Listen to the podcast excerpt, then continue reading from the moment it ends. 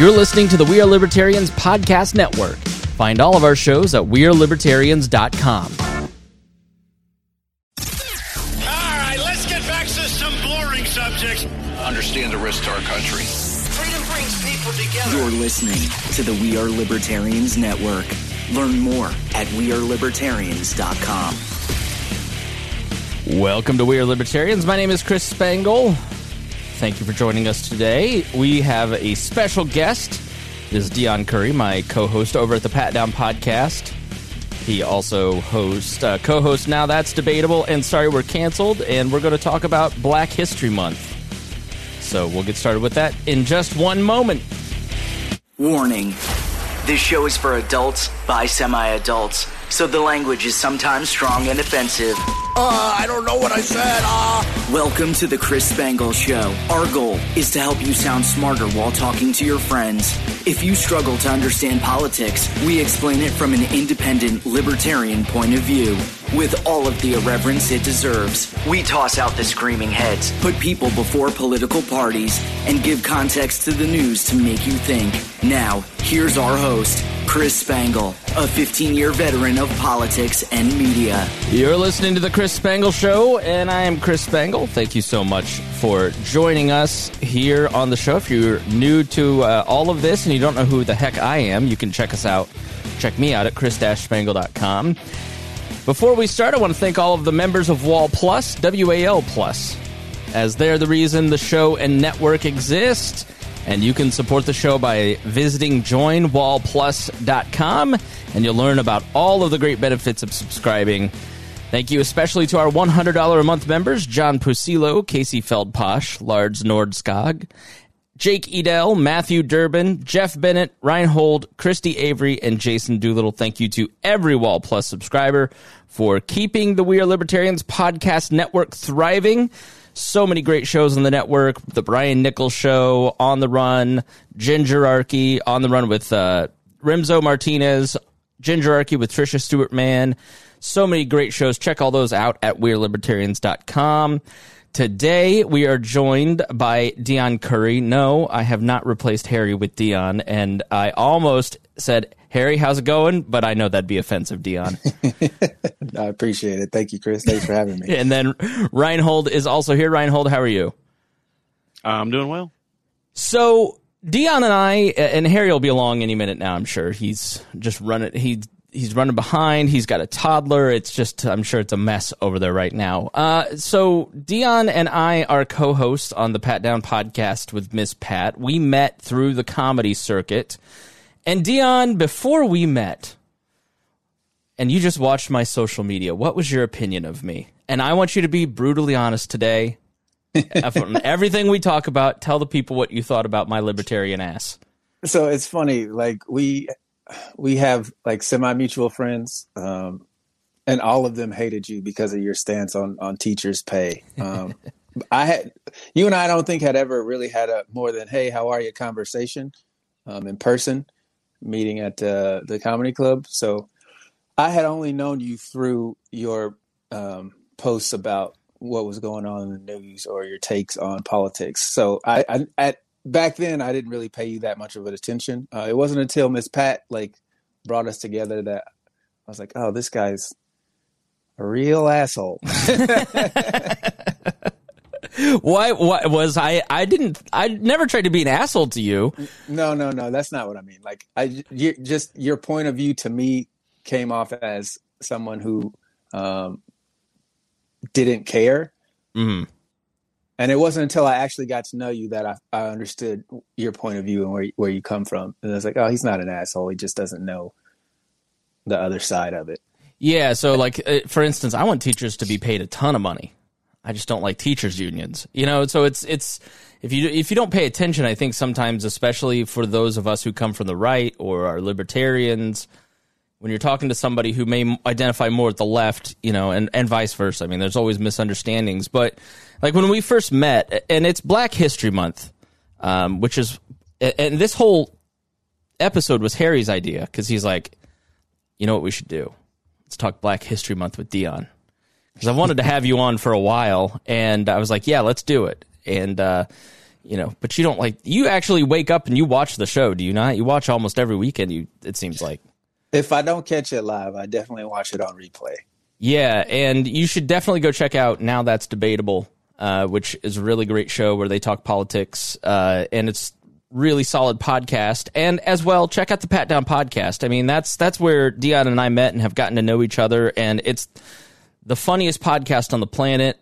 Like 85, 90% of that's Miss Pat, but Dion and I are funny too. And, uh, you know, through that podcast, we've had a lot of conversations about race, both off air and on air, um, over the last two years. Yeah, here, here's Harry. Where are you at, bro?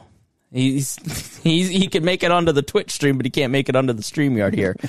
Um, I talked to him last night. He was like, yeah, I get up early for the podcast. So I don't know what happened.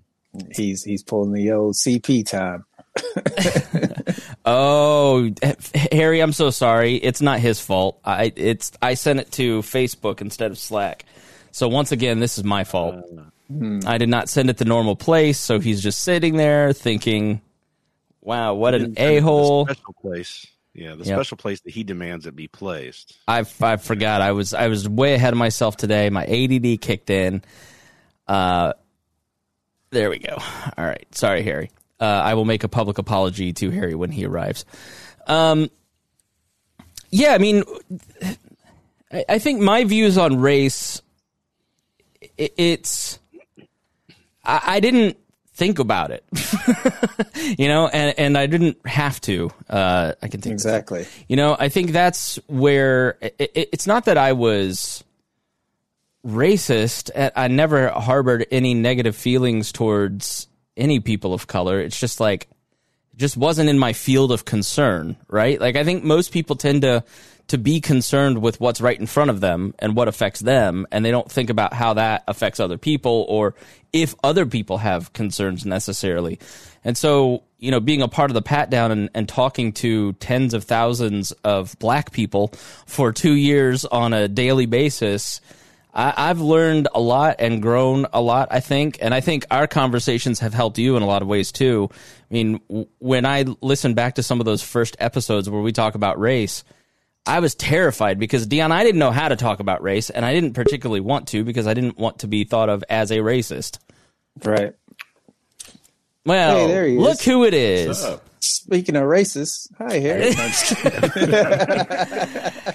Uh, Harry, it sounds like your down. your mic may be on the computer mic, but uh, I'd like my my black co-host to meet my other black co-host. Uh, um, Harry was like the first person who brought race into my field of vision because Harry and I have never talked about that kind of stuff. But like when we did, we finally started talking about it. I started to see like my my like my view of the world or or the way that I operate in it is much different than Harry's. You know, I mean, Harry, we had a conversation about police brutality after Ferguson, and you go, I am scared to, when I leave my house every single time. Yeah. Yeah. Yeah, you think because you have to. It's it's just a different mindset. Like I, I remember, like one time, like uh, I got pulled over for speeding, and I just had my gun in my hip, and I and when I got pulled over, I was like, "Well, this is it. I'm done. I'm go. This is how I'm going." And like, the, and I'm sitting there with the cop, and he goes like, "Just give me your ID." I'm like, "My ID is in my wallet." Well, grab it. My gun is in my hip. I'm not. I'm sitting there just petrified in fear. Like, yep, this is how I'm go. Back road of Indianapolis, just done.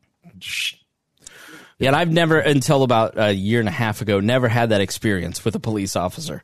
you know, um, but I, but I want to. We want to talk about Black History Month, and we're going to start with a story on it. But I wonder, what do you two think of Black History Month? Like, I've heard arguments that it's condescending and it's like the shortest month, and then there's talk like, no, we need to have these conversations. Like, do you have opinions on Black History Month? Dion, we'll start with the guest. yeah, I mean, I mean, Black History Month wasn't a black person's idea. Like,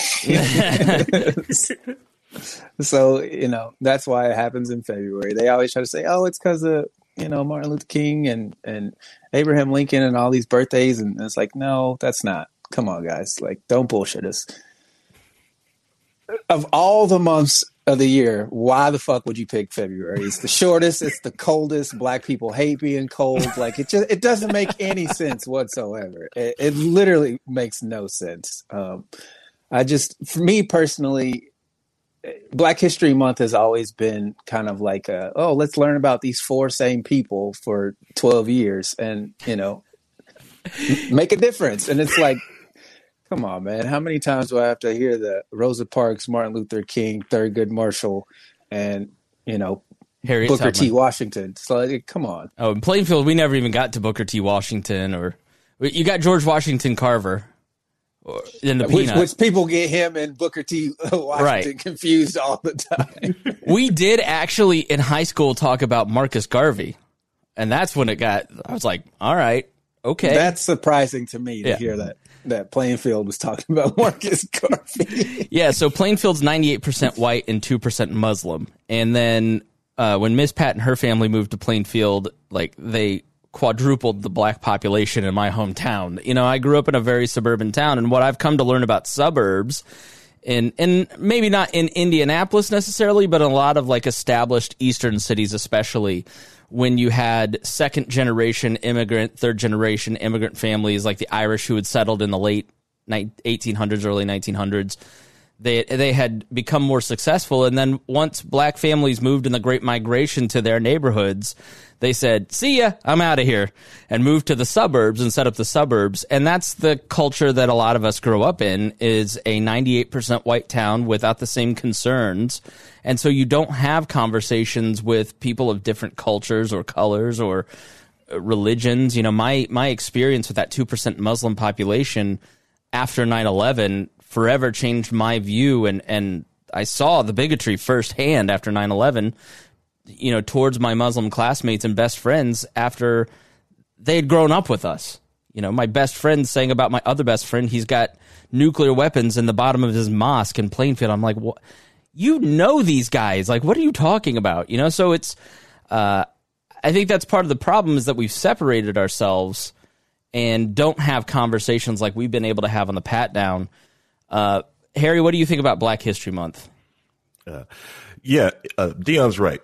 No black person would have picked February. This is this is just, to placate the, uh, the the dark people. So they like, look, we gave you a month because yeah, because we probably would have took June or July, something we could get outside, maybe have a picnic on. But no, not that's this cold month. Uh, the one thing it does, I, I say, like it does, allows people to. Ref- I try to use this whole month to reflect because you can get a lot of white people really wanting to listen to you this this month because, and you can actually. All right, so let's move on to the next. Uh, just kidding, Harry. Go on. talk and bring up other parts of the history, and then so they don't like because especially like uh, especially, a lo- lot of white people they like to rabbit hole and not want to go past 1963 and wants to talk about everything else that happened before that. You know, there's some bad and there's some good things that happened before that, and it's it's good to talk about those things, and then also understand that Black history also doesn't start, you know, and you know in the Americas. There's other things that Black people did in the ancient world in, in, in the 1500s and 1400s over there in the quote unquote old world. So This takes us to Maria Montessori Academy in North Ogden, Utah. And uh, there was a letter sent out to all the parents with an opt out form for parents to fill out uh, because they didn't want to teach their kids Black History and Black History Month. Uh, and several families actually signed the form, and this form was filled out because many of the parents were offended that Black History Month was being taught at the schools. Uh, this sounds like critical race theory to me, Dion. Um, so it, it got reversed after the NAACP got involved, but you know.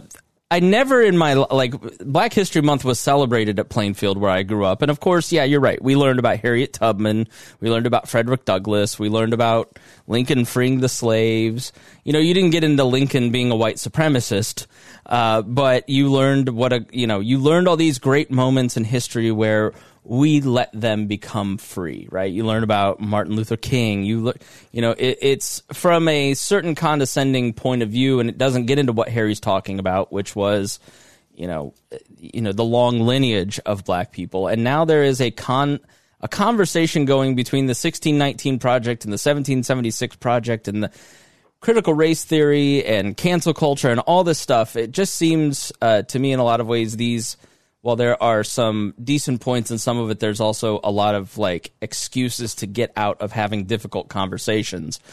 Um, when you guys hear that Black History Month is being canceled at a school because it's offensive, like what are your first thoughts, Dion? Why go out of your way to show you're racist? like why, you know, why would you why would you be against learning American history just because it's black. That doesn't make any sense to me. Harry, what about you? Yeah, yeah it's uh, it's more of a I don't know, like if it's part of a curriculum, no, no, it's just racist. No, I was trying to try to stick up for, it, but no, I don't understand it. It's more of a just a, just they have the opportunity to to grow and be better, and they decide to go a different route unless they want to show something that they're not doing you know they're doing something better for it but they're probably not. They're probably just not want to do it because they don't want to ruffle some sensibilities.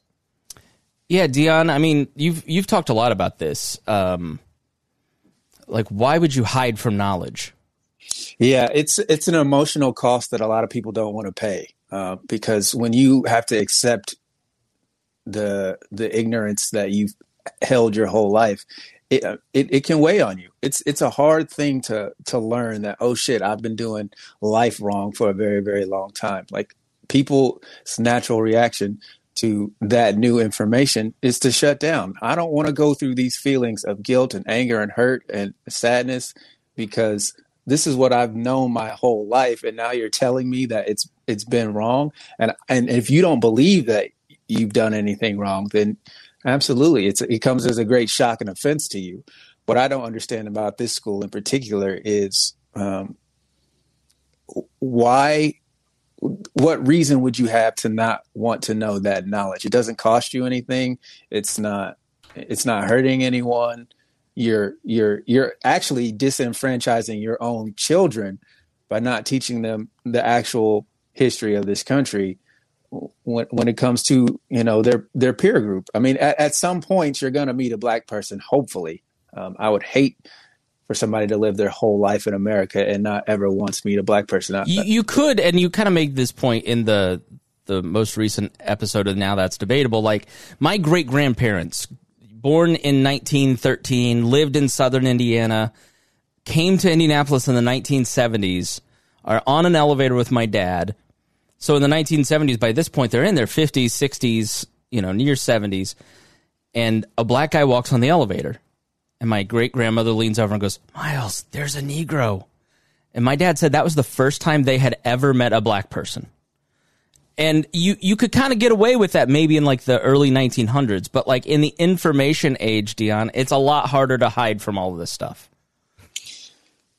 Uh, yeah, it's, it's, because it is everywhere but at the same time if you don't have the mindset for it if you don't have the care for it then it's not going to be something that you seek out. What I, always try to tell people is accept who you are and own who you are. Don't lie to people about who you are as a person. When you get information it's your responsibility to do with it what you're supposed to. If, if i tell you hey this thing is happening that you didn't know about before you get that information. Now it's on you to either A, go research it, or B, deny it. You, you can do whichever one you like, but if you are going to deny it, you have to own that and you have to stand by it. If if you're going to be one of those people say, "Oh, that's not true," but you didn't do any research on it and you didn't take the time to go find out why you think it's not true, then you have to own everything that comes with that, and that that's including the labels. That's what I. That's what really pisses me off about people. It's like, oh, you can't label me a racist. I'm like, why? You're you, are you are doing racist things.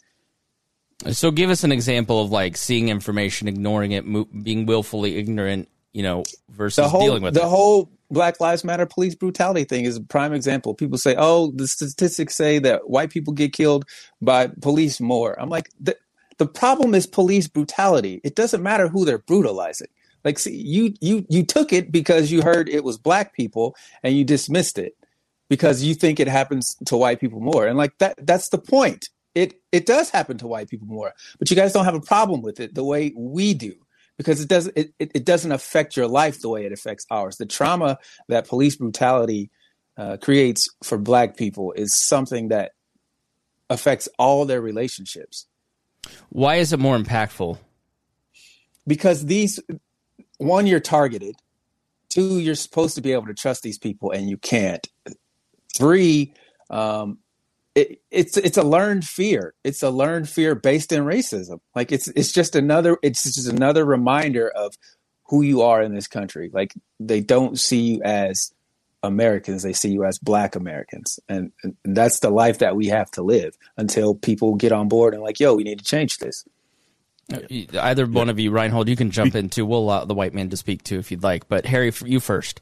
Uh, no, because it's just the same thing. Just like while cops like busting people for marijuana, it's easy to pick out. It makes the same thing easy for them. All right, let's go get that dark guy over there. He usually sticks out like a, su- a sore thumb, and mm-hmm. with all the different rules and regulations in, in, place, it's easy to find something a law that that person broke to get him out of here, or just to uh, help out their quotas. You know, uh, you can look at all the different statistics, and, and they people can look at it. But yes, white people are impacted by police brutality too, and they should be also equally upset about it, just like uh, people of uh, like who have like a, a mental disabilities, uh, people who are handicapped, they also get impacted by the exact same system, and. I understand that some people get turned off with the term just let's just saying Black Lives Matter and going after police brutality. I get it. I, I also don't like the idea of just putting the word black in front of it. It it it because it, it is very jarring and tries to make a separated line. But I just want people to focus on the main issue that like police brutality is something that does happen in the way that uh, laws enforced in the way the cops come at people. Uh, it's the main reason. Like I'm right here now. I'm living in a small town here in Indiana. You know, I, I, think one of the first things I would try to do was try to make sure my tags said that said I belong in that small town because before it did, I got pulled over like three different times coming out here. You know, and trying to show like, no, no, no, I own a house out here. I'm coming out here for this reason. You know? Yeah, because you moved you moved out to a suburb. I mean, you were kind of in an inner city suburb, like mm-hmm. it's a suburb, but like it was, it's not a suburb. It's within the loop, but like you moved out to a suburb, like yes. twenty minutes yeah. outside of where you were, right? Correct. Yeah, yeah, yeah. I'm tucked into a little small town outside of a larger town now. You know, it's it's most people just use it to get to other towns or they're going to somewhere else. It's you know, it's so it's you've very, seen very, an uptick since you moved out to a wider area, an uptick in the amount of times you get pulled over. Correct. Now it has uh, it has gone down. Now that they know, uh, now that I've got my ID and everything else was supposed to says I'm there, and that people are now kind of like they're kind of used to me. But before that, no, it was like, why am I here? Even when to go look at the house, I pulled into the the uh, driveway to go look at the house, and the next thing I knew, the police pulled went through the dri- uh, went through the uh, neighborhood twice, going around the block, watching me sit at this house. Yeah, so you have a higher burden to prove of your existence mm-hmm. than Reinhold and I would. Yes, Dion, I saw you nod your head. Yeah, absolutely. You're you're guilty until proven innocent if you get that chance. Uh, which is it's a weird way to live. Honestly, it's a it's a very weird way to live. I remember the the police conversation with, with my dad when I was a, a kid. You know, this is what you do. Make sure your dome light's always on. Yes, sir. No, sir. You know, mm-hmm keep your hands on the steering wheel. That conversation is real. Um, that you guys probably never had that conversation with your, with your parents. no, my parents never. I mean, I don't know about you, Reinhold, but police, you know, police were just not a thought for us. You know, living in Plainfield, it was a very safe community. It was very insulated. You know, it was like the only time that you were to be afraid was if you were in a black part of town. I'm not kidding you. I'm telling you the truth. Like that was the only time. Like you weren't afraid of police. You know, we we got off the exit one time in our Lincoln Town Car in 1997 and drove through south the south side of Chicago, and you're being told put your head down because we might get shot. Well, what kind of message does that teach you about black people? If that's the only time that you've ever interacted with the black community is when you're driving through it and you lock your doors like that tells you you should be afraid of the color of Dion's skin, of of Harry's skin. Like I think that's a very real example of of you know. I mean, did you guys have anything analogous to that? Where you, I mean, is it the police conversation? Like, if you see a police officer, you should be afraid. it wasn't necessarily that you should be afraid. It's just it was more of be careful Mm. because they could get away with doing things to you whether you were guilty or not. So it was just it was more of be aware of wh- where you are, who you're with, what you're doing, and know what these people are capable of. Yeah, I it mean, was it, it wasn't necessarily be afraid of this person. It was just be aware that these are there's a, a higher chance of shit hitting the fan because of police being uh, around. Yeah, we were always taught like if you're in trouble, go to a police officer, run up to them, you know, dare coming in and talking to you, and you know the interactions with the police officers was like watching an episode of Blue Bloods. You know, everybody's there to help, and it's you know it, it, it's a totally different mindset that that we had towards state authority than you had. You know, um, so it doesn't just extend to police. So Dion and I have talked about this concept called code switching, which I didn't know until he talked about it with me. What can you explain code switching? What does that mean?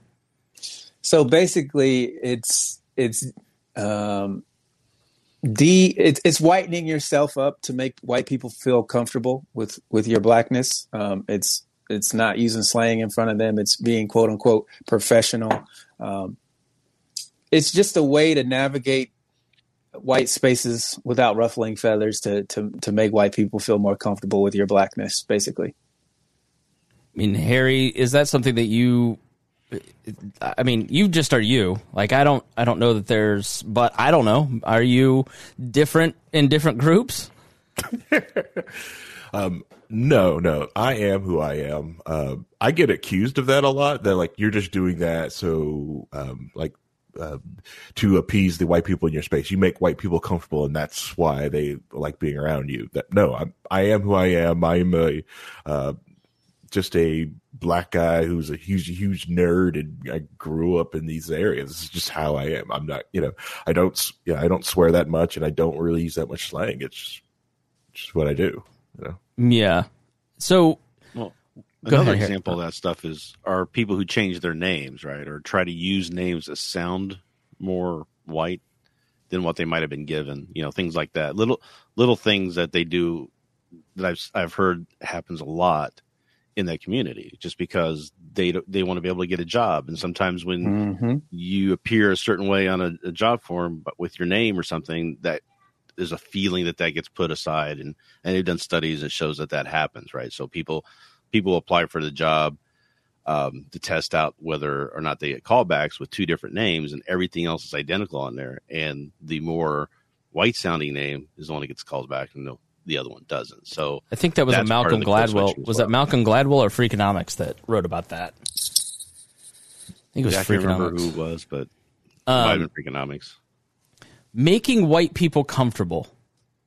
I guess, Dion, that's something that, uh, like, I, I never thought about like white people being comfortable or uncomfortable, but comfort seems to be a high value for white communities, does it not? it's the most important thing to white people is their comfort level. When you move white people out of their comfort level, they shut down immediately. They either rage or they cry. It's one of the two.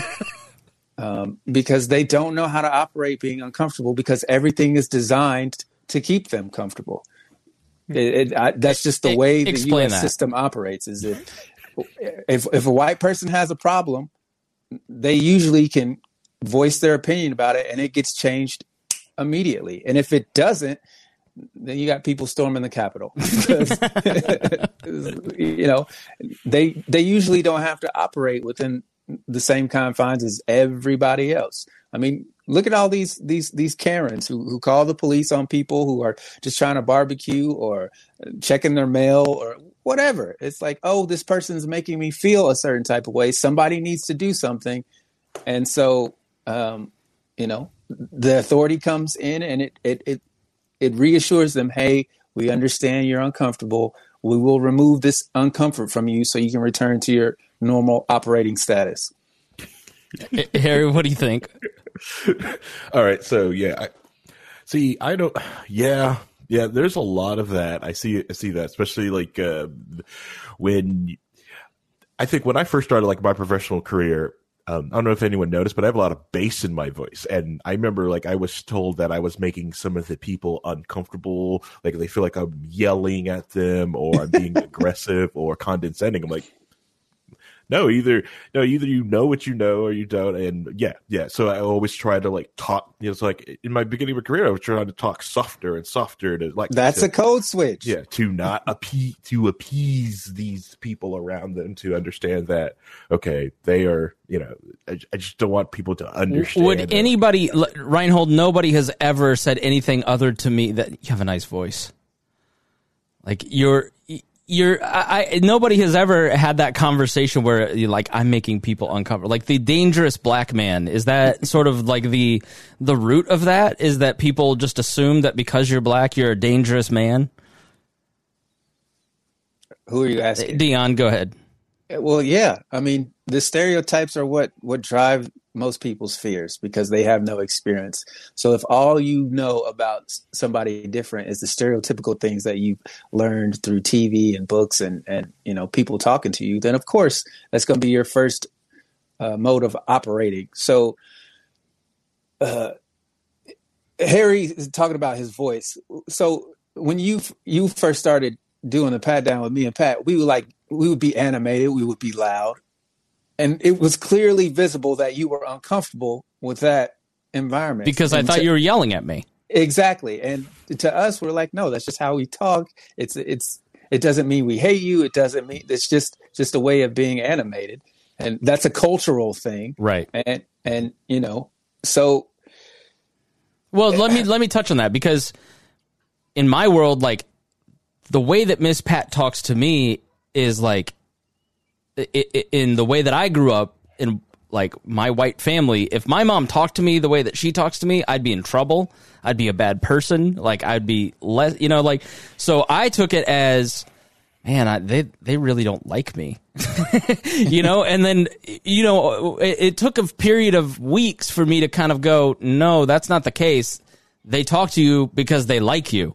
You know, I mean, it, it takes, and that's what where I think you know having friends of different cultures it helps you have a different perspective and understand things differently because I was really uncomfortable and I thought like less of myself because of those interactions, right? And that's where it all comes from. I was uncomfortable because I thought I was like being just this racist asshole and you guys and maybe I was and that's why I was making you angry.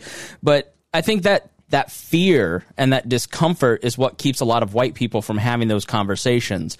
Because you know when you're on that on that side uh, and you don't want to have those conversations like being called a racist is like the you're told by all these cancel culture types and the intellectual dark web types like to be called a racist is to be black hold uh, or memory hold from society and it's all over. And there's like if you engage in these conversations the the you know, the woke crowd is going to ruin your life and snatch everything from you. So you better just keep your mouth shut and not even have those conversations.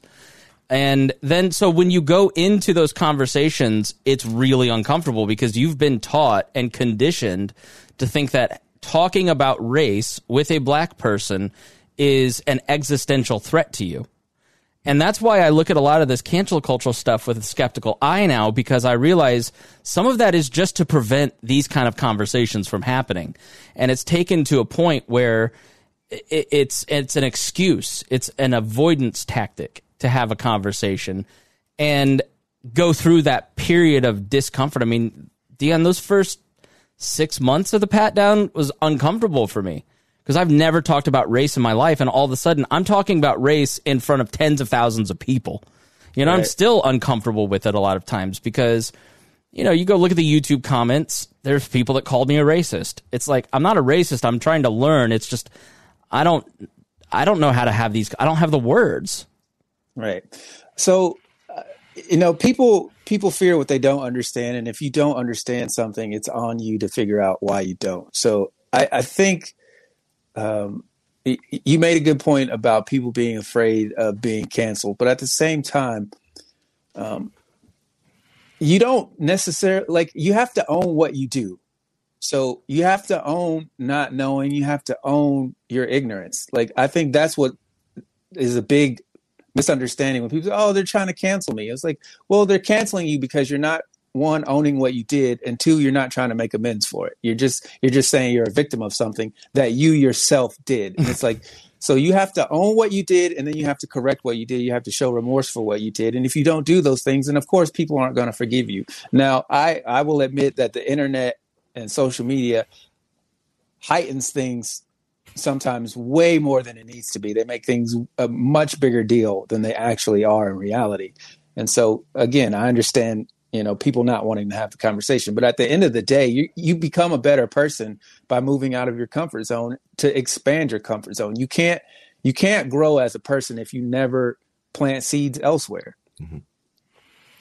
And I think it's part of the frustration too is that really I think we just want people to understand that the situations exist like the experiences that they experience that they live through are real. They they're not made up. They're not some sort of scam or some sort of uh, cathedral propaganda technique.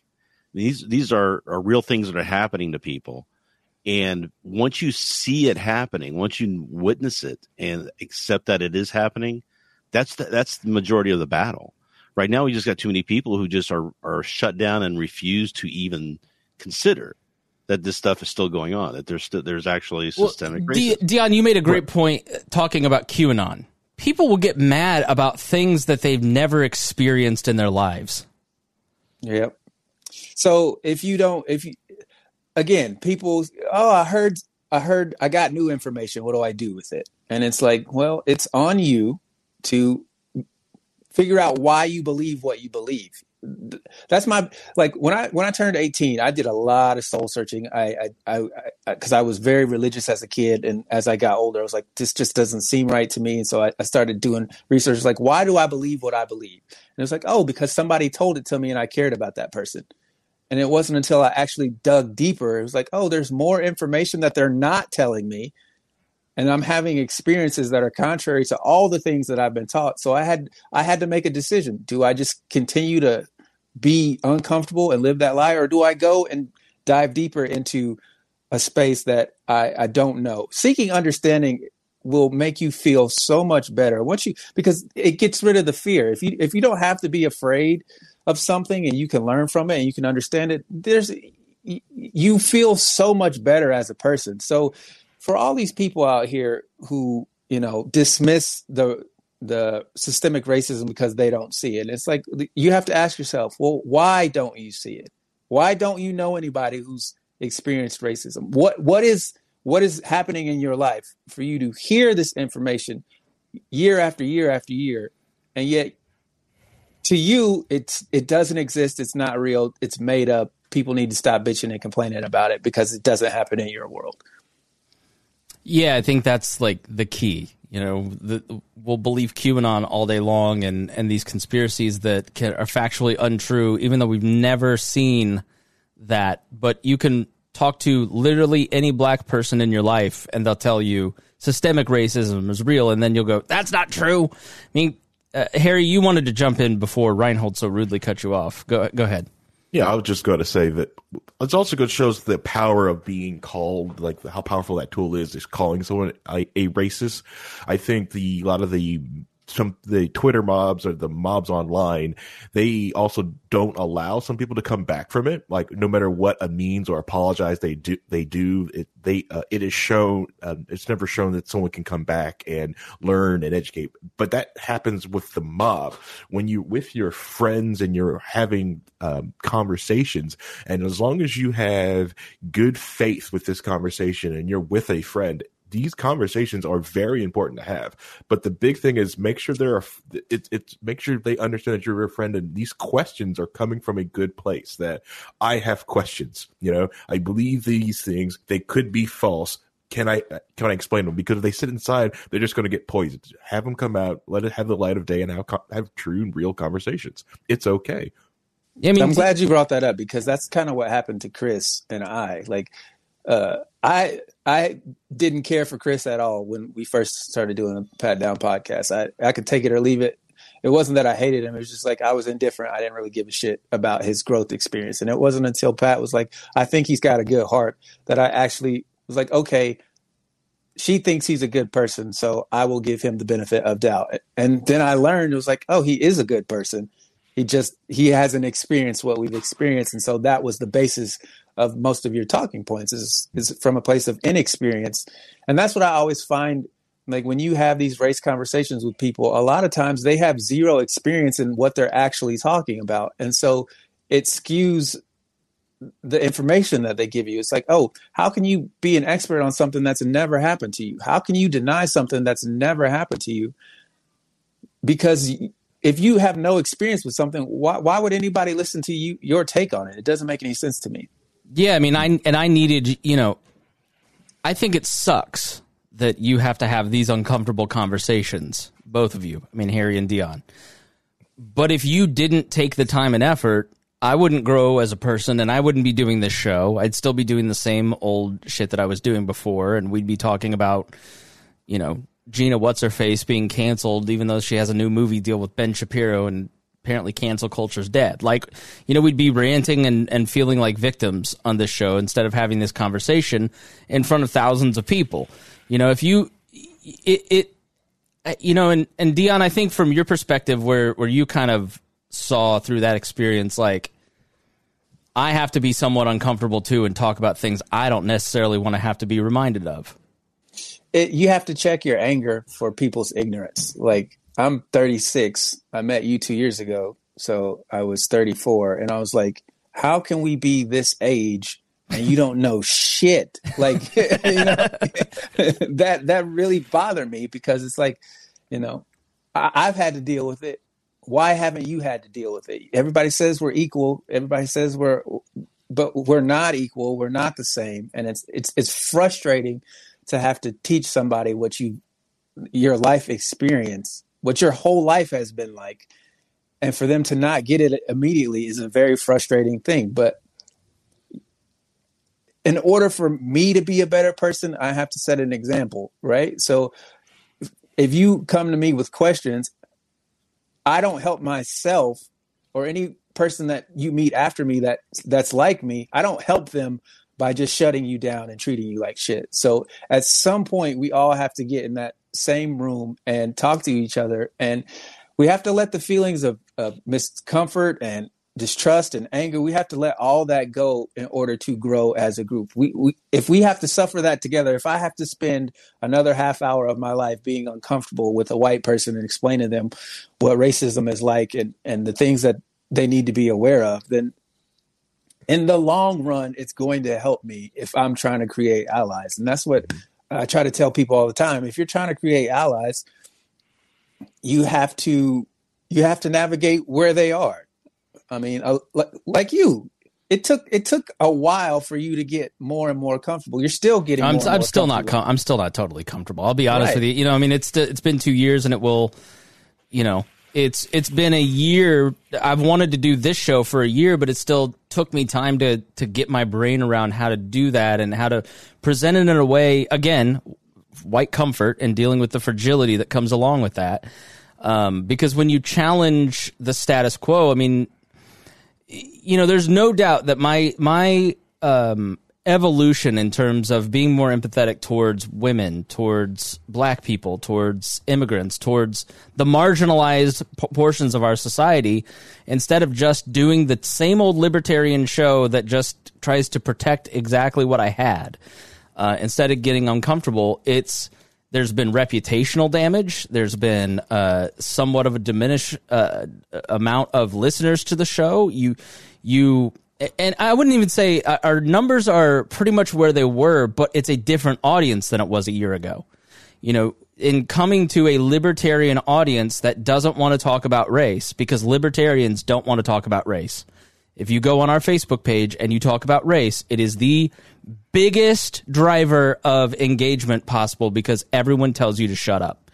And it reminds me so much of like watching these civil rights films of like the white people who were in the South helping with MLK's bus boycotts and the other white people screaming in their faces saying, not now, shut up, stop talking about this. You're making me uncomfortable. I mean, there, I've had to get comfortable with the fact that I'm just going to lose some friends. I'm going to lose some allies in the libertarian space by having these conversations because oh you're woke and you know i mean there's discomfort in family. Like there isn't a white family if you are progressive on race. There isn't a white person that is an ally that doesn't have a family member that they have tension with right now because they're t- trying to talk about this stuff. You know so there none of that is like a huge cost right? But it's uncomfortable. It's discomfort especially for somebody that wants to be liked. Right. go ahead harry. I was Yeah. gonna say, uh, yeah, with with Dion talking about like having to share that story. I get that a lot. Uh, I grew up in a predominantly white neighborhood, and I can do things that are considered predominantly white things. So like, uh, I went to let's see, I, I skateboard, I play Dungeons and Dragons, so I go to Gen Con on all the time, and I end up going to all these conventions, and it's it's sometimes I am the only black person in the room. Okay, Uh, it's it's sometimes it can be incredibly frustrating, uh, but when the because you have this lived experience and when something happens also you're out around you it's it's very important also what i've also learned is also to point that out. I um when our I, our friday table that we do the walnuts that i when we did liberty and chill a couple weeks ago um we had that whole moment. We were sitting there talking and discussing um oj simpson um ironically um and someone just assumed that we were talking about like getting Trump arrested, and uh, and they were talking, ab- and because it was just me, my, my, my black self, uh, my cousin, who's uh, basically quarter black, and they just projected the the whatever they wanted onto us and and we're just celebrating like oh i'm so glad you guys are just together just this unity and even like paid our freaking bill at, at the bar which whatever you know I, i'm gonna spend like $40 there drinking and eating and if you want to eat that bill it, it was so, just, so do you want me to cancel the foot washing that Remso and I have planned for the two of you at the end? Yes, where- absolutely. I don't. Know. Oh know man, white okay. Well, we were going to honor your blackness and subjugate ourselves to you. Uh, no, I think Harry, I, and I think back to like the first like wall is different since 2018, and I, there's a reason it's behind the paywall. When you first came on the show, we made jokes at the expense of you being black, or we had gay hmm. co-hosts or female co-hosts, and we were very insensitive to that position that that you know, and I think back and I go, I, I just would cringe if I had to listen to that, and I don't want to, you know. Whereas now, I'm not going to point that out with a lot of jokes. We can have, as long as you're in on the joke, okay, fine. But like, you know, I felt like in the beginning when you first came on, we were, we were differentiating you instead of making you a part of the group. You know, and I and I don't know if you perceive that, but like I think back on some of that stuff, and I and I I regret that. Yeah, yeah. I uh, during that time, yes, yes. I always felt like, oh, I'm just. That's why, like, I still kept my own podcast and did my own stuff because it's like I'm not a part of their group. I'm just this add-on. I'm just an add-on to them, which I liked it because you know I I did have fun hanging out with with you and it was awesome. But I, that part of the group of I. Really never felt like I really belonged. It was just a just an add-on piece. Yeah, because those little jokes tell you you're different. Mm-hmm. Yep, each time. But it's and it's not that like I fault you because like I said, like just uh, like I said, you're a good person and I understood it. And because even when I eventually said like, hey, like some when I watched you just go when someone said, hey, this joke makes me uncomfortable, and you started shutting people down, it's like. Oh, he is a good person. Which if you just explain to him, tell him he's he's he's he's open to it. You know. Yeah, I think Not that. all- Go ahead, Harry. I was going to say like not everyone at that time was, but yes. Uh, Dion, I think that's the thing. You know, when um, I, guess people will avoid the information we're talking about. They'll avoid learning about systemic racism or white privilege or any of these concepts, and they'll flee from it and screech at it. And and throw a fit because they don't want to learn that information because once they do they're responsible for something. So people engage in willful ignorance towards this stuff because they don't want to be responsible. And i guess you know and i've said to you before what am i responsible for like what am i supposed to do because i've said to you in the past on air I didn't own slaves. My family wasn't in the South. They fought in the Union. What do you? What do I owe you? A- And I think you've explained to me like you owe it to check people. You know, I, owed to people what I was already doing, but wasn't really conscious of. Like Harry said, when somebody said, "I don't like when you say this," and they had the courage to say to me, the leader of our group, "I don't like when you do this," and so we stopped. That's like the that's the minimum, but Right. like that's the basic thing. Like I think when people hear uh, when they hear this stuff, they think uh, there's something called replacement theory. And if you want to talk about the the critical Marxism of the left, let's talk about the replacement theory of the right, which is Charlottesville tiki torches guys saying Jews will not replace us. They will not replace us. If you really sit down and listen to what a lot of these modern segregationists talk about, they're saying, do you want them to replace you? Because it always comes down to quote unquote them, right? Notice how often they or them is said, and always ask who's them, who's they, who are you talking about? And, just go on Wikipedia and look up replacement theory, learn about it, and then start to watch how much that creeps into uh, right wing media. And you don't want them to get the leg up because they will replace you and take away your economic opportunity for you and your kids. And, and so, So it's the- not it's not like so it's not um what I hear a lot of the the black listeners of the Pat Down and you and Miss Pat and Harry saying I want representation in society and equality, and what a lot of these uh, the right wing media says is they want subjugation. They want to make you subject to critical Marxism, Dion. I mean, so break that down. Like uh, once I kind of realized, like, oh, nobody wants to replace me. they just want you to treat people with empathy and respect. I went, I can do that. Okay, so here's where that replacement theory comes from. Um, that comes from fear of repercussions for what they are actively doing now. You only fear, oh, well, if we become the minority, well, then you're going to treat us the way we treated you because it would be only reasonable to think that if you've treated somebody like shit for 400 plus years and then they all of a sudden got in charge, you would think as you oppress these people that once they got the chance to oppress you, that it would be game on because that's what you would do. And you do see people who are on the, you know, let's say call them the woke crowd will say that on Twitter and then that will be highlighted and screenshotted and amplified on the right saying, look, see, we told you. Yeah, and that's if if black people were out for vengeance and revenge, we wouldn't have waited 400 plus years. You know, so it, that to me that is that is more guilt than anything. Like I'm afraid that I'm going to have to face up to what I, I know I've been actively doing to people, and that I'm going to have to reap what I sow.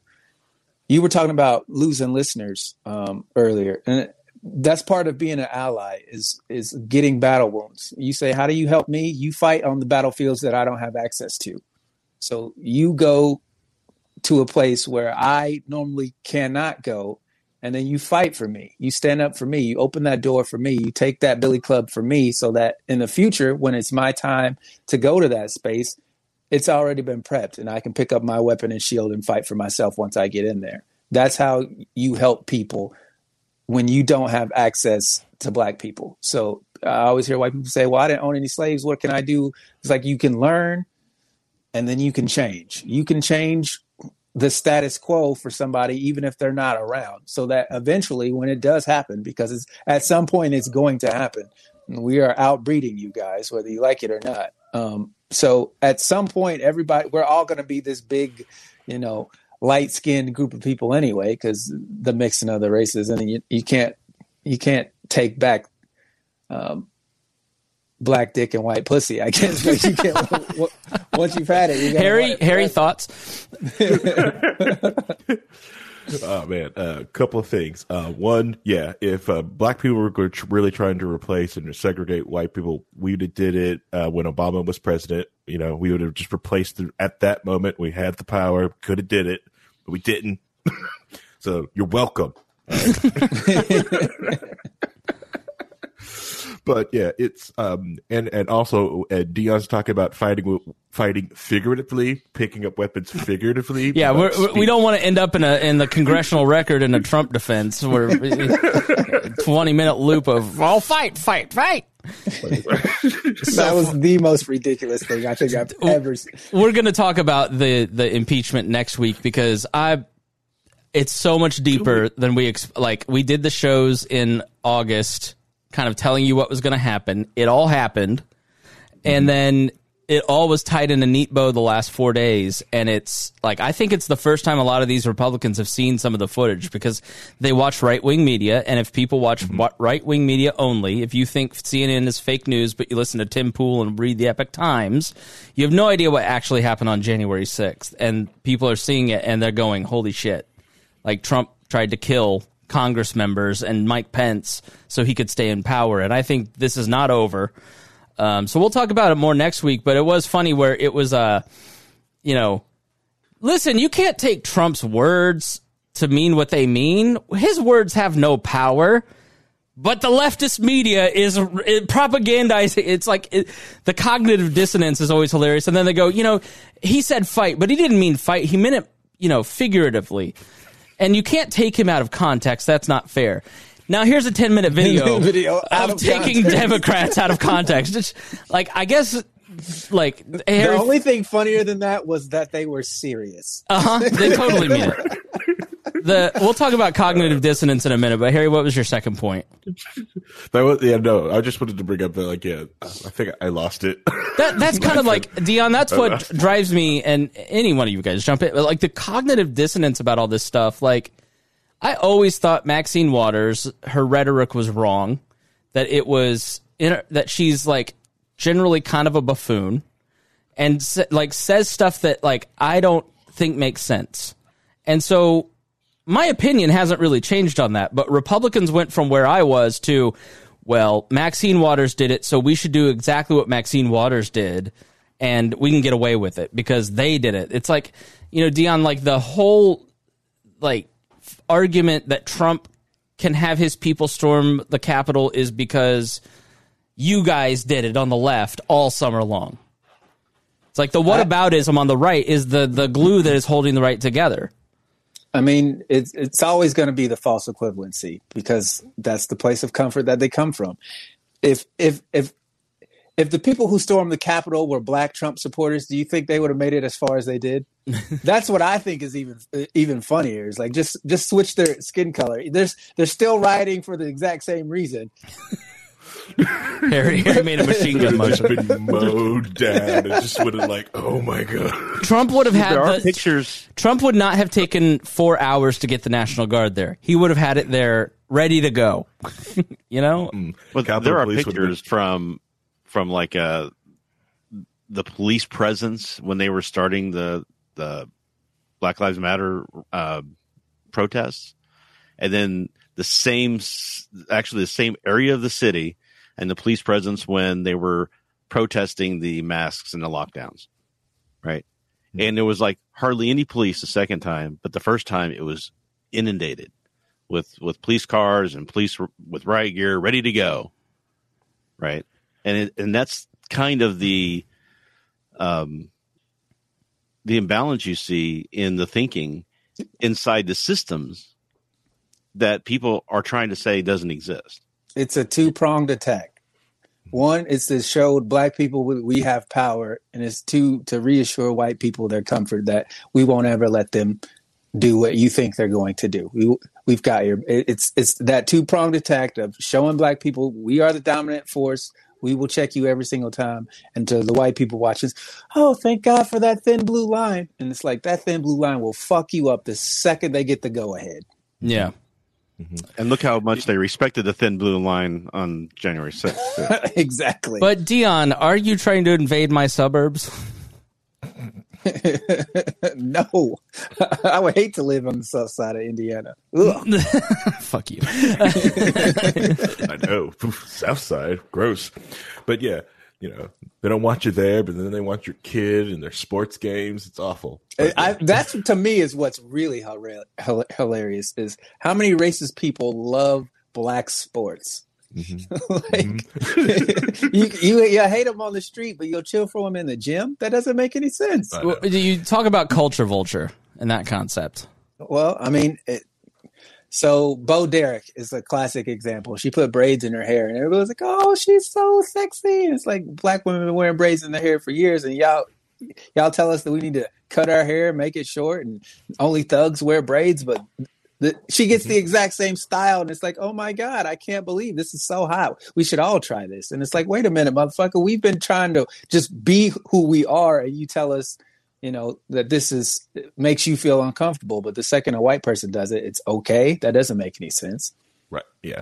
That's uh, and that toxic stuff also gets into uh, young black people's like heads. Like, there's for the longest time, like I didn't want braids in my head because, like, I was like, well, I'm a, bis- I want to become a professional. I cannot put braids in my head. I don't do that. It's like, and it's, and it was so toxic to unlearn that as myself as as a younger. Uh, when I was younger, it's like no one's going to hire me with braids. I can't have braids. I've got to make sure my hair is short. They they won't hire me. It's like, oh heck no, I've got tons of jobs with braids and even with my freaking afro out. No one. Can, you know, it's because the, and and the jobs that wouldn't hire me with my afro or with my braids, I don't want those jobs. I don't want to work for those people. You know, it's yeah. So it sounds like societally, you're not allowed to self actualize in the way that you want to live your life because you've got it makes this, people uncomfortable. yeah.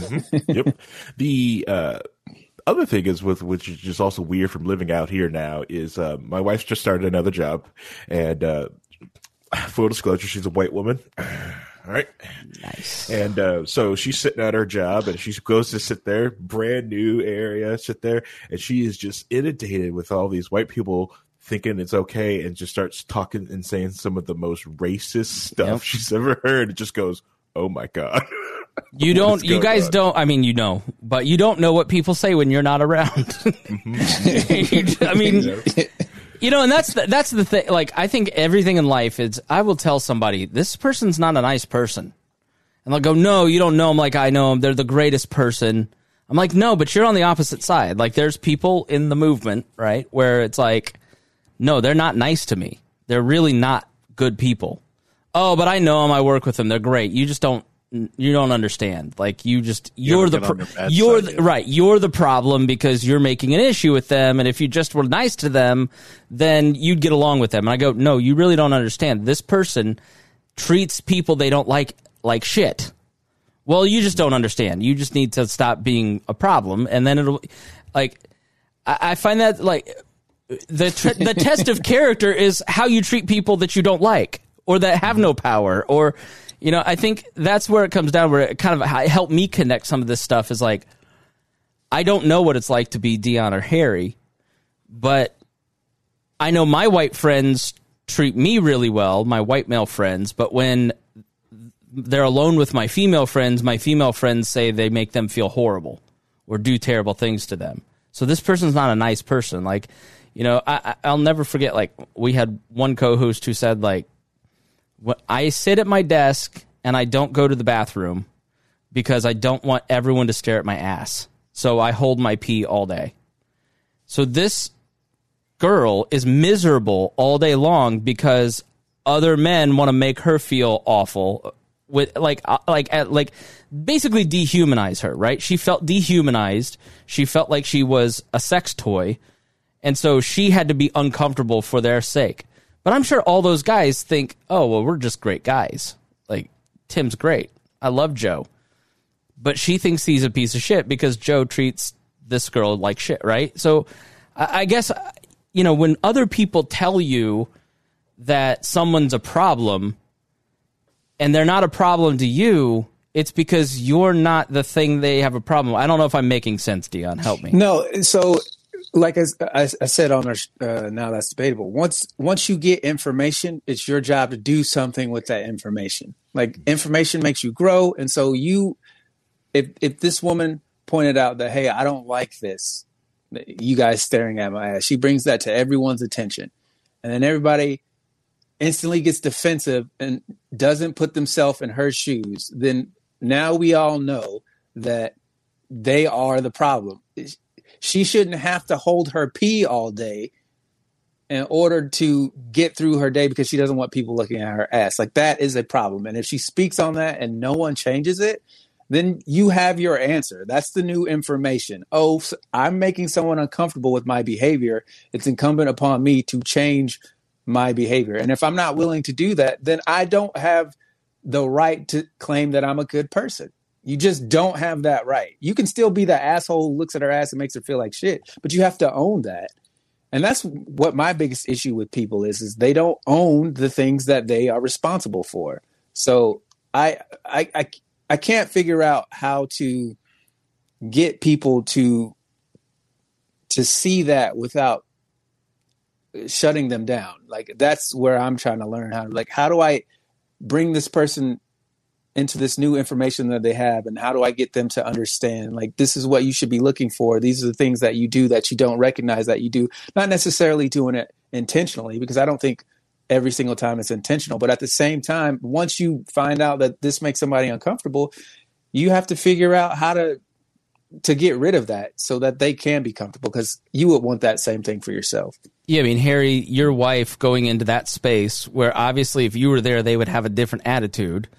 Mm-hmm. But she has the ability to go into that space and check them and check their behavior and go, hey, this isn't acceptable. And I mean, I don't know if she did or not, but like that's an example of how to solve this problem and move on. Uh, my wife is very introverted and not much for con, con uh, like uh, trying that confrontation. So yeah. she mostly just kind of looked at them and was like, unless she wants you to smoke weed, because we had she looked at one former co-host and she goes, "Smoke the doobie, pussy." She has the, she has the softest, highest pitched voice. She's the nicest lady, and she just looks at one of the go, "Smoke the weed, pussy." like bullied, peer pressured this girl. well, the fun thing too is that she's got the moment now where she can be be there for a couple of weeks, just let them keep going and keep going, and then put up the picture of Harry or have Harry come by and and the six pack, her, pick her up, and and see the look on their faces when they go, "We've been saying all this for how long?" And uh, I don't know, maybe that's a way of doing it as well, but she mostly just like looks at the uh, eh, well she just kind of gets up and like leaves when she does it and just that's all she does you know? It's yeah she doesn't feel comfortable doing that and it's i don't know how to i don't know like empower her so she feels comfortable doing that but because it's also not in her personality type to do that so. Yeah that, that's you can't i don't begrudge people who who would rather not fight that fight. I, I completely understand it. But at the same time those women are never going to change. It's never going to stop unless it's addressed. Um, and how it's addressed is up for discussion. But at some point it needs to be addressed. I'm pretty sure if if those women knew that harry was black that they would definitely not be offering up their opinions on black people the way that they do. So um, but, but it would only be in front of her. They would still do it when she's in the room. You know what I'm saying? It's not it's not right. getting them to be aware of what's happening. It's a way for them to say, okay, I don't feel comfortable now because of this situation, but it doesn't stop the way they view things. But and that's and, the worrisome part. Yeah, and so in that moment, the moment she exposes them for who they are, they they have a reckoning, right? They they now have the information that oh shit, I've outed myself to somebody. Now I have to deal with it. And mm-hmm. how they choose to deal with it, obviously, will be up to them. But hopefully, if they're, you know, willing to grow and learn, then they would take a second to maybe have a conversation with somebody that doesn't look like them. Yeah. I don't think they're willing to learn. They're from Newcastle, that that town. yeah, but I think I man, I think my naivete is that everybody has a chance to learn, but I, have I've sort of watched over the last couple years, just going. I, I, guess if people listen to this show and they go, "Wow, he's really become like anti-conservative, anti-republican," it's not that I'm. I, I still hold the same principles and values that I had four years ago, two years ago, on, you know, on on policy, right? It's just that when people will invent things to remain willfully ignorant instead of just having a conversation or dealing with a problem or examining themselves because they want to maintain control. I can't lose control. Like I just I have a hard time watching manipulators like Trump manipulate people and people are choosing to be manipulated and believe insane things to kind of stay where they're at instead of uh, growing and then treating other people terribly to keep them in, in, and one example of this is the impeachment trial, right? And it kind of goes beyond to the Dave Chappelle convo on SNL that we had off air. You know, it, why impeach him? You're just going to make things worse. This isn't unity. You know, and right after the election, Dave Chappelle went on SNL and essentially called a lot of rural people like meth heads, right? And I said to Dion, I go, man, this just isn't the time. This isn't the place. Like, this is just going to inflame people. Like, the tensions are really high. You know, why now? Why now? Why now? Which is such a common refrain that Martin Luther King back in 1963 wrote a book, you know, like why we must I forget what it's what it's called, but it basically was answering the question of we can't wait. Why we can't wait, I think is the name of the book. You know, Dion that that refrain of we can't have this conversation now, let's wait because you'll make these violent people be violent is such a shitty way to run a country. Yeah, I mean, if you wait till you're comfortable to fight a revolution, you're never going to fight a revolution. So it's you have to get out of your comfort zone. You have to go into that space where you're not going to be um, comfortable. To you can't grow unless you move, right? You got to mm-hmm. go. So you got to go to your bones don't stay the same size when you're a kid they they are as an adult. Like you have growing pains. Like so part of growing is moving on to a place where you're not comfortable. At some point you're going to have to have a conversation where you're not comfortable. Nothing happens when you aren't actively trying to change them. So when people say oh well let's wait. Well wait for why why wait? Because you're not comfortable? That's the only reason? Because you're not comfortable well when are you ever going to be comfortable with the conversation that you don't want to have so, what are the limits to all this? Because when you look at some of the conversation around what's called cancel culture now broadly, which started as like a, a kid tweets the N word in elementary school and can't go to Harvard, right? Like that. All right, I get. You know, you were 13 when you tweeted that horrible thing. You're, you have grown. You're different, right? I, am on board. If you know you tweet something 15 years ago and you lose your job in 2021 at a at a newspaper in Iowa, all right, but we've we've gotten into this place where the right specifically, but a lot of media is transgressive, where we know where the limits are, and we're going to do the exact opposite of the bounds of good taste because we want to be intentionally inflammatory. And then when people try to enforce the boundaries, we cry victim. you go, well, like you made the choice to do that show that way or post that meme or do this thing that you knew was going to be offensive because your audience was going to love it. That's not cancel culture. Those are called consequences. But then there there is like I think somewhat of an argument that the right in this country that conservatives uh, suffer the the consequences of being moved off of social media, of moved out of media, at a greater pace than people who are on the left. Right politicians get punished. Like, look at how Republican politicians are treated versus Andrew Cuomo. I mean, what are your opinions on that, Dion? I mean, do you see that that um, do you acknowledge that point or do you reject that? So, social media there there are more Democrats than there are Republicans. So of course they're going to get away with more because there's more people of like mind. And so you're less likely to check those people who are like you. And that's what part of being a good person is, is, you know, you got to check even the people who in your group who need to be checked regardless of whether they're in your group or not. Like you need to check people who do the wrong things. So when I see Republicans talk about they're getting canceled, eh, well, I'm like, your behavior is causing the cancellation. Like what, for me, when I hear somebody say, "Oh, you're on the left," that that, that comes to social. Uh, I'm a. So, it's the way society operates. That you know, I I give you the proper pronouns that you want because that's what you want. Because it doesn't cost me anything to call you a they or a them or a she, he, whatever. It does. I that I have no problem with that. And then you, you go to the right side and they're like, well, why do I have to change the way I talk to make this person feel comfortable? It's like, because it doesn't cost you anything and you're not losing anything. This person would feel better if you did that. And instead of being an asshole about it, you know, you just you call them what they want to be called. Well, where does that stop? It, it stops right there. That's the only thing they're asking for. They they want to be treated like everyone else, and in order for that to happen, you have to call them whatever pronoun that they ask you to call them. Like that's not a big deal. We can talk about policy as far as government, but at, at the end of the day, everybody wants to be comfortable in society with who they are. And I think a lot of the problem on the right is, is they would rather themselves be comfortable than everybody else.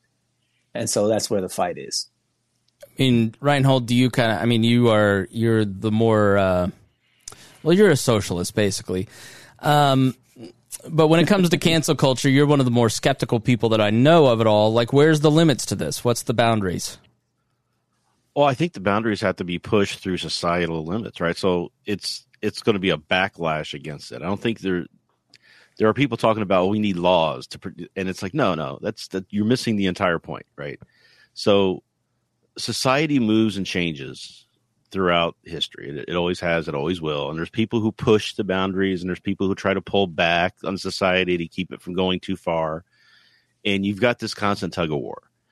Cancel culture or canceling somebody has is not a new thing. It has been going on for generations, right? It's just that different people were in charge of who was canceling who. Mm-hmm. Right. right. Now, when we were kids, are, it was it was Tipper Gore and and Republicans right. hauling in Twisted Sister, right? Majority, you know, there were there were there were groups that were telling radio stations they couldn't play a list of songs or they were going to be boycotted. That and and that's that's cancel culture, right? As as we hear about it today, it's always gone on, right? So now it's just the people who are kind of pushing society a little bit more right now aren't the conservatives; it's the it's the liberals. So they're the conservatives who were once doing this are now feeling very uncomfortable with the repercussions of, of all of that.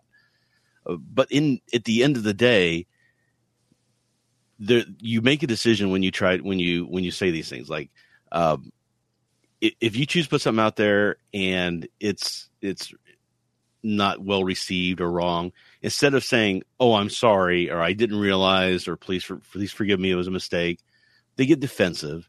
They try to double down and, and and that just makes things worse. Well, that's what happened with y'all. Like Cliff, had, if so, there's this libertarian student group, and the head of it was accused of improprieties.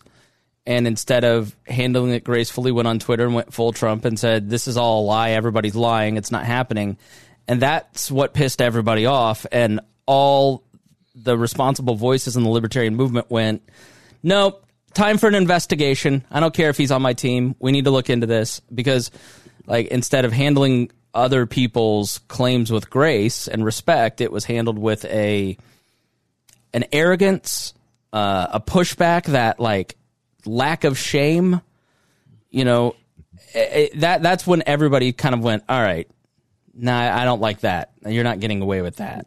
I mean, Harry, go ahead. The other thing about can- go well, ahead. The other go thing ahead, about cancel culture too, I wanted to say was they, you know, we keep talking about cancel culture and these people getting canceled. When you've got people like um, Mel Gibson, the famous example of somebody who was canceled, yet is now up for for uh, awards, Oscars. Uh, he's got his career back because he went out and he did the work to show that he was sorry for some of the things he had done, right? And he got back into good graces. So Robert Downey Jr. was uh, going through a whole horrible situation, right, where he was waking up on people's lawns from from taking too many drugs, and he was almost ostracized from the you know that community. And now he's a huge star. Think of all the people who have been canceled over the years who are still working they're still making money they're still doing their things right? Um louis you know um louis ck he's out doing comedy again. Uh he, he's you know not he, he took some michael vick. when he, yeah. My, oh, don't even. My wife would kill me if we started talking. Yeah. well, that, I think that's what we talk a lot. about That's what we talk a lot about here is the capacity for change, grace, mercy. Like there, you have to allow for people to be human, and you have to meet them where they're at and try to bring them to a better space. It's you know there, but there has to come a point where you just say, like this person's just an asshole. He wants to be an asshole. Like that's where I kind of break with a lot of the right in that liberty is not about the right to do whatever you want, treat everyone the way you want, use the government to treat others you don't like, to keep your economic position, and suffer no consequences for any of it. Like you, there are consequences to actions. There are like even in a, a purely anarchist society, you're going to still have to have human relations and deal with people, and grace and mercy are going to be a part of that you know and i think it concerns people when there there isn't a a path to restoration which i think is an incredibly important piece that often gets missed. It's like no because you did this karen thing in the park you're trash and your life is over and go over here without some sort of path to restoration. I think the right doesn't do themselves any favor by trying to freak people like just say see see see they're coming to get you they're coming to get you. Mm-hmm. A- instead of being part of the discussion to say what's the path to restoration for this person? You know and the left does it too. If you look at left twitter in some of these cultural issues there's a lot of people who just go i'm not fucking with you. Bye. Hope you die. Literally i mean hope you die. You know and i so i, I just think it, there's comes a point where everybody has to to meet somewhere in the middle and go all right, you're a trash person, but you're our trash person. Let's walk you through that. I mean, Dion, you're you're um one one of the things I respect about you is you're very principled, you're usually right, and you're very pointed about it, and you just say, no, this is how it is, and and uh, I'm much more of a a diplomat, I guess. Um, and, and and I try to say no, no, that's okay. L- listen, this Klan's member we can work through this with him. Uh, and you're like, no, fuck him, burn him at the stake. Uh, but I mean, so where where do we meet in the middle? How do we deal with uh, some of this stuff? Because there's a lot of people who are listening to this going, I have a right to be a racist, to live in a they, free society and be a racist. And who are you to tell me that I can't believe certain things?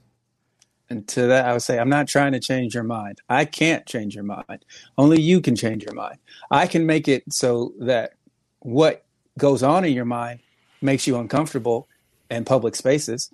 I can't control what goes on in your house, but I can tell you that the majority of people want to be comfortable in public. And we can't be comfortable with racist ideologies, transphobic ideologies. You're not going to be comfortable in, in public spaces. No one should have to deal with the hate of someone else. Like in public, that's for everyone. So you don't, you don't get to dominate that space with anything but civility. That's what should reign in public spaces. So I'm not trying to change a racist person's mind. I'm trying to make a racist person understand that they're racist. And what they do with that information is on them. At that point, once I've shown you who you are, it's on you to change if you want to or not. I can't control that. And at the end of the day, I'm not going to really care as long as you're not in a position of power to control my life in any other type of way. What do I care if you hate me based on my skin color? I don't give a shit. That it's not going to affect me as long as you're not my boss. So at the end of the day, I think exposing people to who they actually are as people will will be the change that we're all looking for. When you really find out who it is, do do you really hold the quote unquote values that you espouse to everyone? Do you actually hold those or is that just something that you say to make yourself feel comfortable? When you when you face uh, the opposition to everything that you know, you find out exactly who you are, and it's like, oh, I can't lie to myself anymore, or I can keep lying to myself, but I have to know that I'm lying to myself, and that's where the change actually comes from. You talk about grace and mercy. Um, I don't give people the opportunity to screw me twice. Like if you screw me over and you willingly screw me over and you knowingly screw me over, then I accept you for who you are at that moment, and that's who you're going to be until I see you change. And and even if I do see you change, chances are I'm still not going to want to deal with you because of that past scar that's never going to go away. So I I can I won't actively go out of my way to to make your life harder, but at the same time I'm not you're not coming to my barbecue. You're I'm not sending you invite to my wedding. Like that's you go live your life. I'm glad that you've made a change, but I, I'm I'm cool.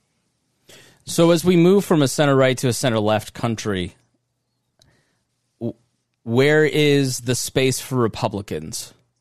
If that makes sense. Like is there is there any legitimate claim that conservatives are victims of uh, like they're being treated like minorities basically? Is there any truth to that? Is there any um space for for all that. That makes what are you conserving? What, what what's what's to conserve? The old way of doing things that made people feel like shit. What what are you conserve? I don't understand that. What? Tell me what you're trying to conserve. If it's money, then what does that have to do with policy? Just don't spend your money. So like, I don't explain that to me. Reinhold? Well, I mean, part of the problem you get into is when you say left center and right center is that what do those really mean, right? So when we talk about, I get called a lefty, commie, blah blah blah, all that stuff all the Rightly time, so. even though I'm down the middle of the road, libertarian.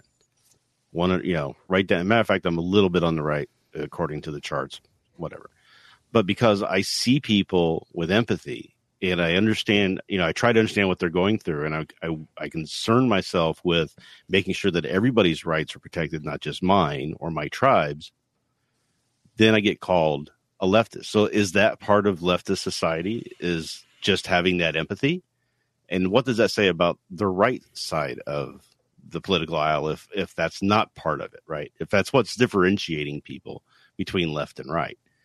Right. So that's really the problem I have with with some of these labels and some of this thinking is that it's really still down to tribes against each other and not and and putting up blocks to seeing what's happening. Yeah, I mean, to what is being conserved. When I see the meme I see most often is the conversation we had today is the Trojan horse for socialism. That you're you if you if you become woke on race, as they say, then you're going to end up like Bernie Sanders. Who's a millionaire?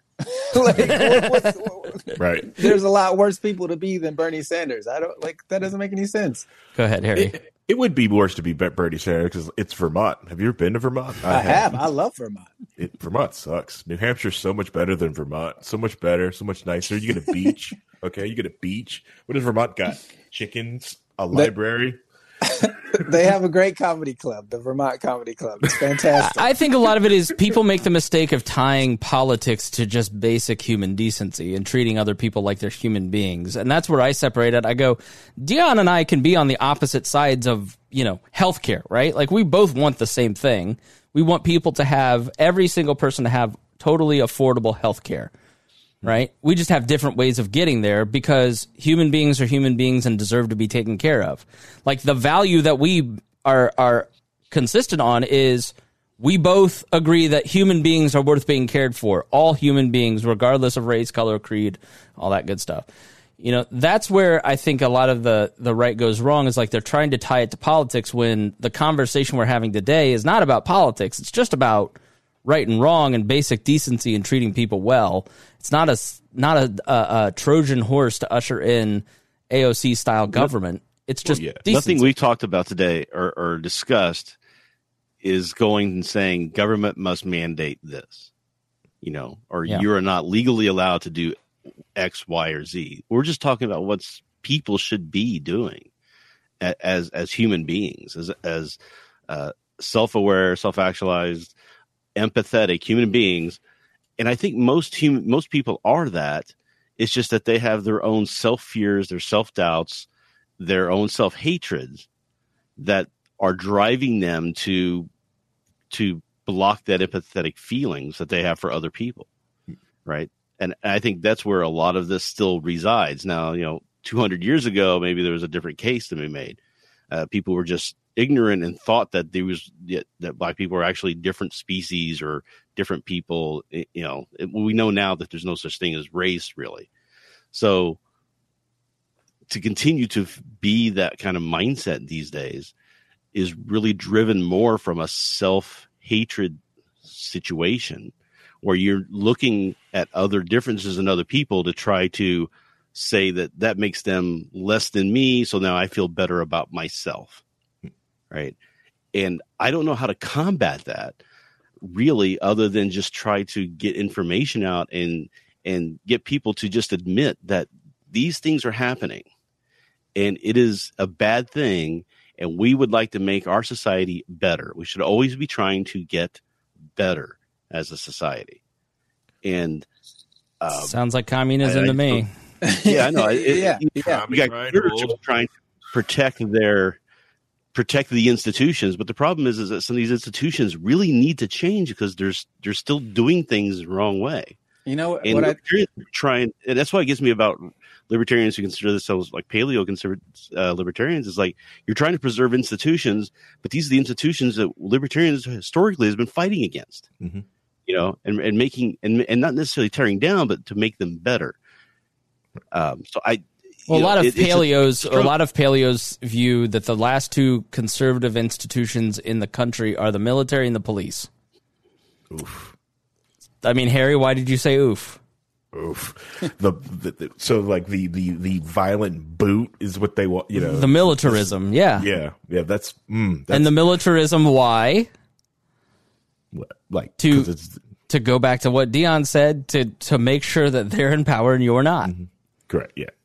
Um, one thing I'm going to put out my empathy to uh, guard up some of the uh, conservative and Republican buddy is I think it's unfair to attack them based on their name of saying cons- conserve. What are they conserving? To them, they feel like they're just conserving the Constitution and their time way of life. I think they have more into it, and I don't. And most and a majority of conservatives you talk to, they're not talking about trying to preserve racism stuff like that. That I think that's a very unfair way to categorize um, conservatives. Yeah, like Dale Dale says on conserving things, I think folks a lot of the time are trying to conserve the actual mechanisms and rule of law outlined in the Constitution. Stop right there.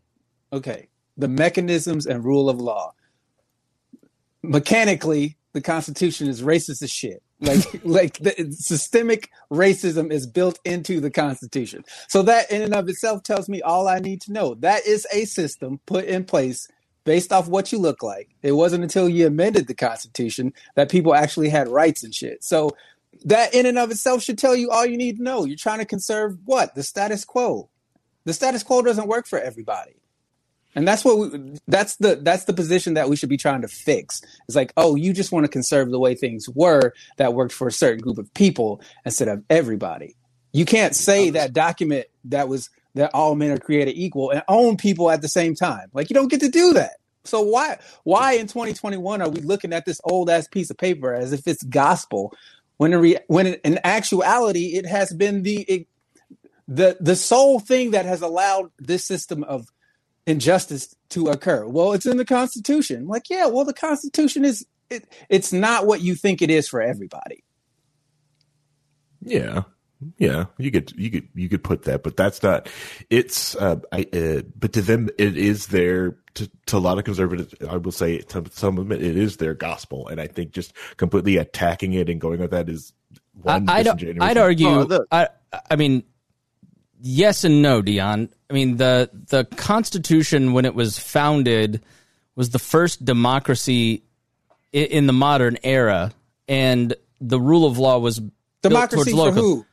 for, for the white power at the time, right? Okay. But what White you power. what you've seen since then is the expansion of rights for a myriad of groups, especially in the last 100 years. After how many people died? Okay, They didn't they didn't give that up willingly. It was a fight. Every every every change was a fight. And that's Mm-hmm. the point. That document made the fight happen. Right. Because they used it as a shield. Well, this is a piece of paper that we all think is great. And it's like, no, that piece of paper is not great for everybody. So why are you holding on to it so dearly? Because that's all you know. And when you you you you get new information and you're like, oh no, that's that's not true because my life hasn't been that. Well, your life is not everybody else's life, and you need to accept that. That's that's what's frustrating to me about what I when I hear people say conservatism, because like hmm. in, in my mind, all you're trying to do is cons- conserve your position within that document. You, you're not thinking about the rest of the people that you live with. It's like it's only about you, and it's a selfish way of thinking. Hmm. Like if you're not trying to help the people, this is America, right? We're all Americans right? So wouldn't it be awesome if all Americans were good at something? If all Americans were healthy? How much better would our country be if everybody wasn't being mistreated and and and denigrated for what they look like? It's not like we did something to earn the position that we're in. It's just we look different. Like that in and of itself is a problem.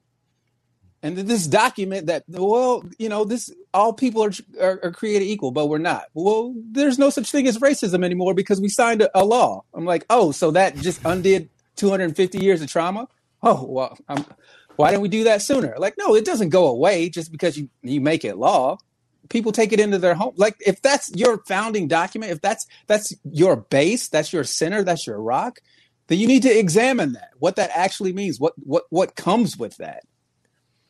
Well, it's not really like the rock. It's more of like if you think about it as a, you think about it as a framework, and as it's shown, yes, people have died. People died building that um, that constitution, and people have died defending it, and and also helped changing it. It is that document has changed in the past to to basically respect people's rights. Didn't give anyone any rights, just more of respecting the natural rights that you do have. Um, and it's such a, a, let's say like a milestone just for a human achievement because before that it was just divine rights of kings. We're talking about just the absurd of idea just to say that no you who have no nobility can own land and can do what you say on your own land. That was a huge building block to allow to the society that most people are seeing today even to take down the the monarchy in europe. Well pro- part of the problem is I think I think a lot of people look to the Constitution as oh we just want to protect the Constitution. But they're really I think in their mind thinking is that we we want to support and defend the age of enlightenment and the ideas that were being discussed then and and changing and transforming society. Uh, we've never fully implemented that ideal. I think we want to try to get there, and uh, I think some people who consider themselves conservatives are more focused on protecting that ideal and not necessarily and they think the institutions are there to do that when they're not the idea is something that we've never put in place so there's no there's no golden age and, and that's mm-hmm. a part of yes. the problem with with with fascist propaganda that if you do study that type of thing that one of the one of the requirements to do one of the things they do is try to build everybody into thinking that there was a golden age where things were good and now it's being changed and these people are taking it away from us. It's never ha- it, it, it, almost never actually ever existed. Just people mm-hmm. believe that it did. But if you go back and look at it it wasn't that great. It wasn't what we envisioned with the age of enlightenment and the ideas of that. And that's what i try to fight for is try to get that. So like thomas jefferson's original um, declaration of independence was closer to kind of that idea and putting it down on paper mm-hmm. than anything else was. But then that got cut up and changed and everything else because too many people were afraid of losing their lifestyle and what about these people and mm-hmm. everybody kind of put their own thing in there and muddied it up. So we never had a good implementation of the idea that the best government is one that just lets that protects people from each other but otherwise lets them live their lives as they want. Right. Right. Yeah, and those same conservatives that are upset at the way Dion describes you, that's your guys' best messaging. That you guys are trying to talk about this this bedrock of the arguments that are just like, no, trying to use that document to give people more freedom. This is this is how people think when you say that word, and it's more they they need to work on that type of messaging. You know, this yeah. they always talk about like, well, we're trying to conserve. Like, well, tell them what you're trying to conserve and like why you want to open up more, more freedom. You know, like the same argument that the uh, right always talks about, like being for the the for the uh, like the military industrial complex or just doing like being against the drug or going for the drug war. It's like, listen, how is that like if you really like respect the constitution then you're not for the drug war. You don't want these ATF crap you know? This the or the dea this is this is the junk you know like, of totalitarian like control that if you actually cared about that document or the spirit of that document you wouldn't want nowhere near it you know?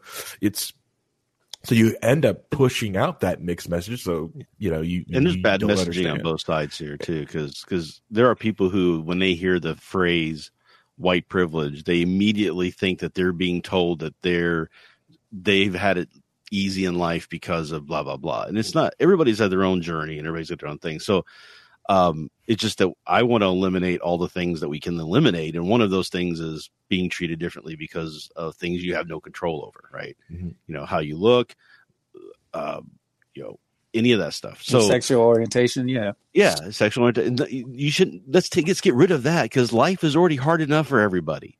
Aliena- so alienation in general is bad. Yeah. Right. So, but but then but but the problem is is that the the language that we use to try to describe that white privilege immediately sets off people who are already defensive. Right.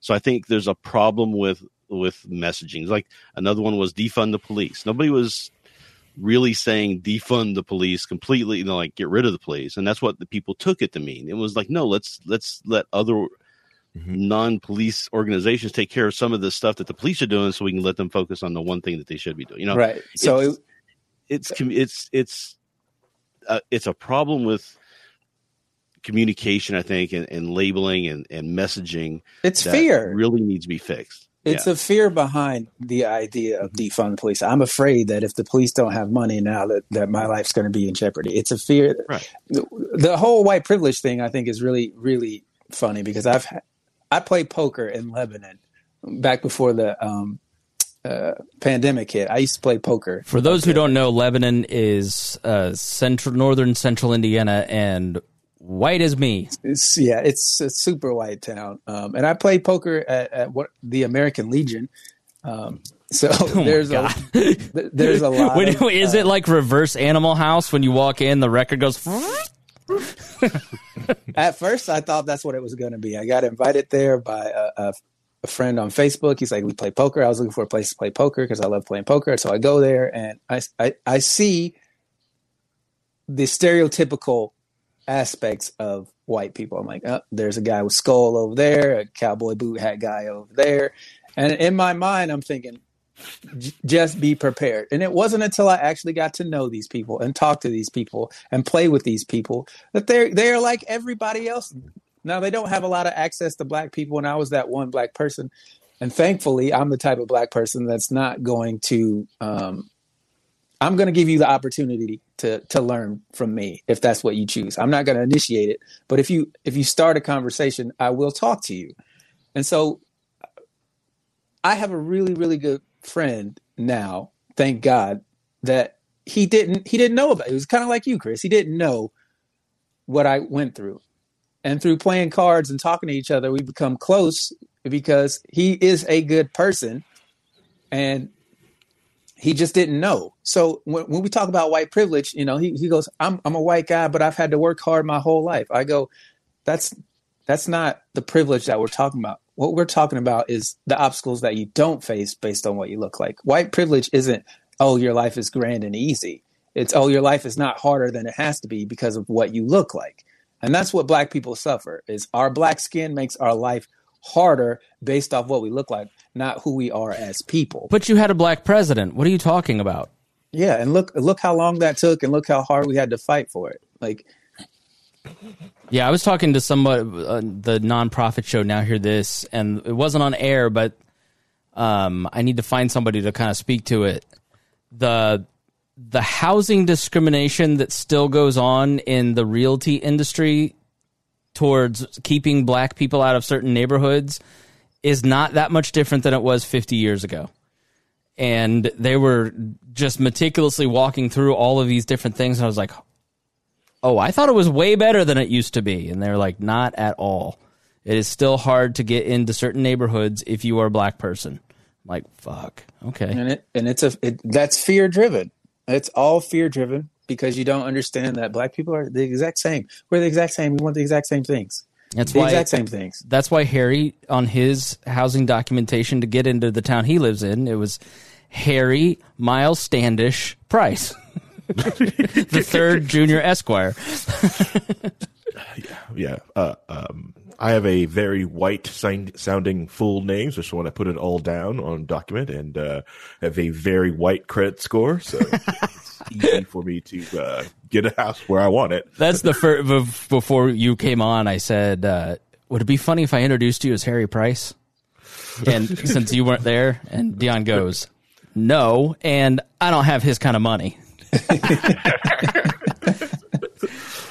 I, I told him, Harry, I said, that would offend Harry if he had my bank account. He would be very offended by that. no, I'm sure we have the close to the same bank account. I guarantee you. no, he, no. Dude, the poker, the online gambling, no.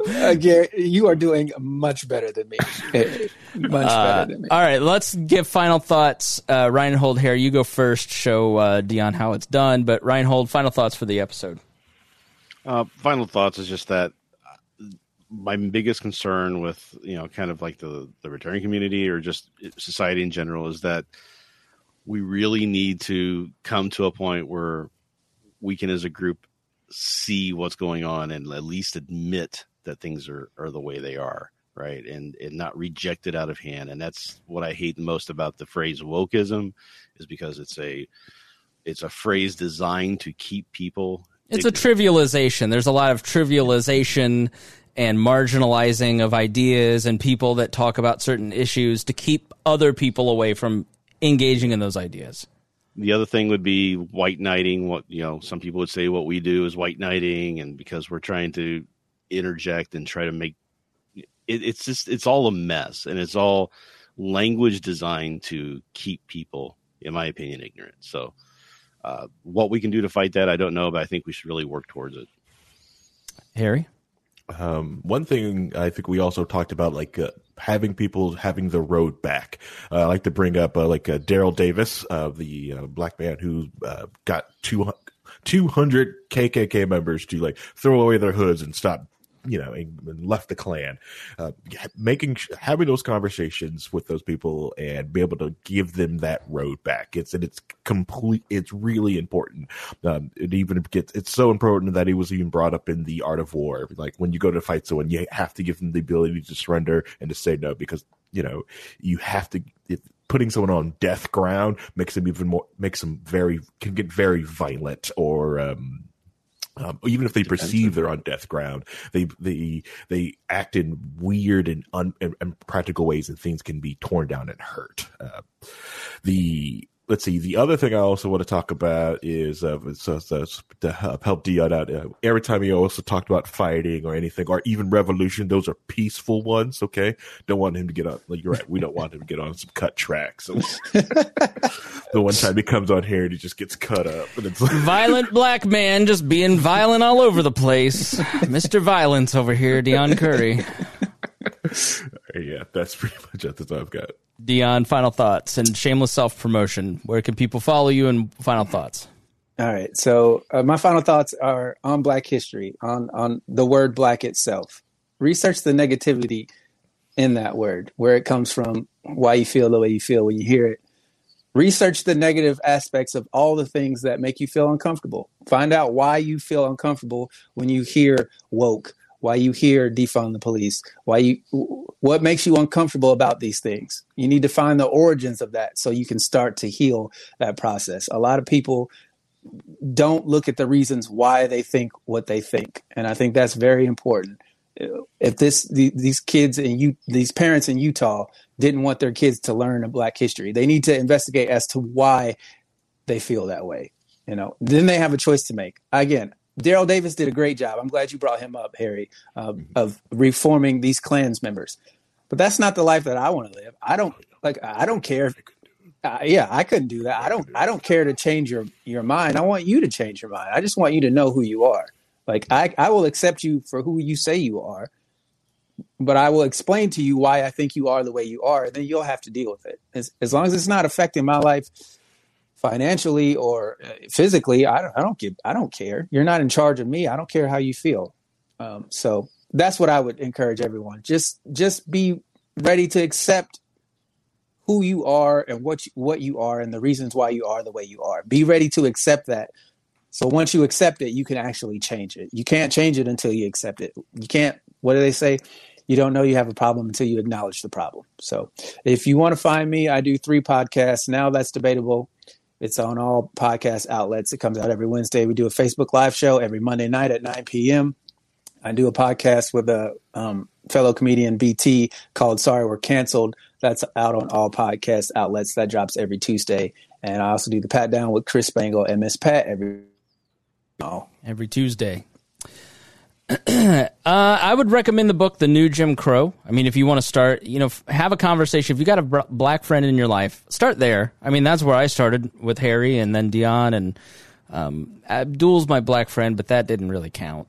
Uh, and then he's kind of establishment though. My my oldest brother hates him with a passion. Oh, I, yeah, right. he loves to troll. I, I learned everything from him. Um, yeah, the new Jim Crow is a good, good place to start if you want to kind of learn more about the the systemic racism piece and sentencing and policing. It's it's it's a really solid book. Um, I, I think we're in a moment where if I don't know if you guys are familiar with the concept of Thucydides trap. So mm-hmm. as one great power is fading and another great power is rising, they clash. And so I forget the the guy who uh, Graham Allison I think wrote the book. He's a Harvard professor, and um, and he his premise is America versus China, and as America is starting to wane and China, China is starting to rise, will they go to war? Because Athens and Sparta, as Sparta was declining and Athens was rising, they fought wars against each other. And so th- there's this principle in history where most of the time there's conflict. And I think we're in a moment of cultural Thucydides trap as the white centric culture is fading and multiculturalism in America is starting to rise. You're starting to see these culture clashes. Uh, and it's not going to stop because, as like we said, as whiteness starts to fade more and more, because millennials are like forty percent um, uh, uh, multi-ethnic. That's the word. Uh, forty percent multi-ethnic. You know, it's even higher in Gen Z. So it's it's just that the racial lines are getting blurred. But there's some people who are just hell bent on keeping those racial lines in place. They've already lost. Uh, so just get comfortable with these conversations, like because it doesn't matter what you do. Uh, the demographics are not on your side. So uh, that's why we wanted to have this conversation. If you found it useful, please share it with your friends. Thank you, Dion, for coming on the show. I'll see you at one o'clock. Sounds good to me. Thanks for having me. I call. I, I had to take myself out of the chat because Miss Pat called three times. Hey, when are we doing the podcast? One o'clock. you didn't tell me that. I said I thought Dion told you that. That's who I, I did. She goes, no, he didn't. And you didn't tell. You didn't. Uh, uh he, he did one you o'clock was her idea. she said one o'clock. Uh, so yeah, and uh, we're talking about three thirty on Monday too. Before I forget, but anyways, yeah, that's just it's so so fun to get together with Miss Pat and Dion and have those conversations. I'd love for you to check out the Pat Down. It is not all these heavy conversations. We probably have like three of these a year now, um, but most of it's just so fun to do. So it's a great comedy podcast. If you want to uh, just check that out, be ever grateful. Harry Reinhold, thanks for joining us. All right, I'll just go fuck myself. Thank you so much for listening to the Chris Spangle Show, and we will see you again on Tuesday.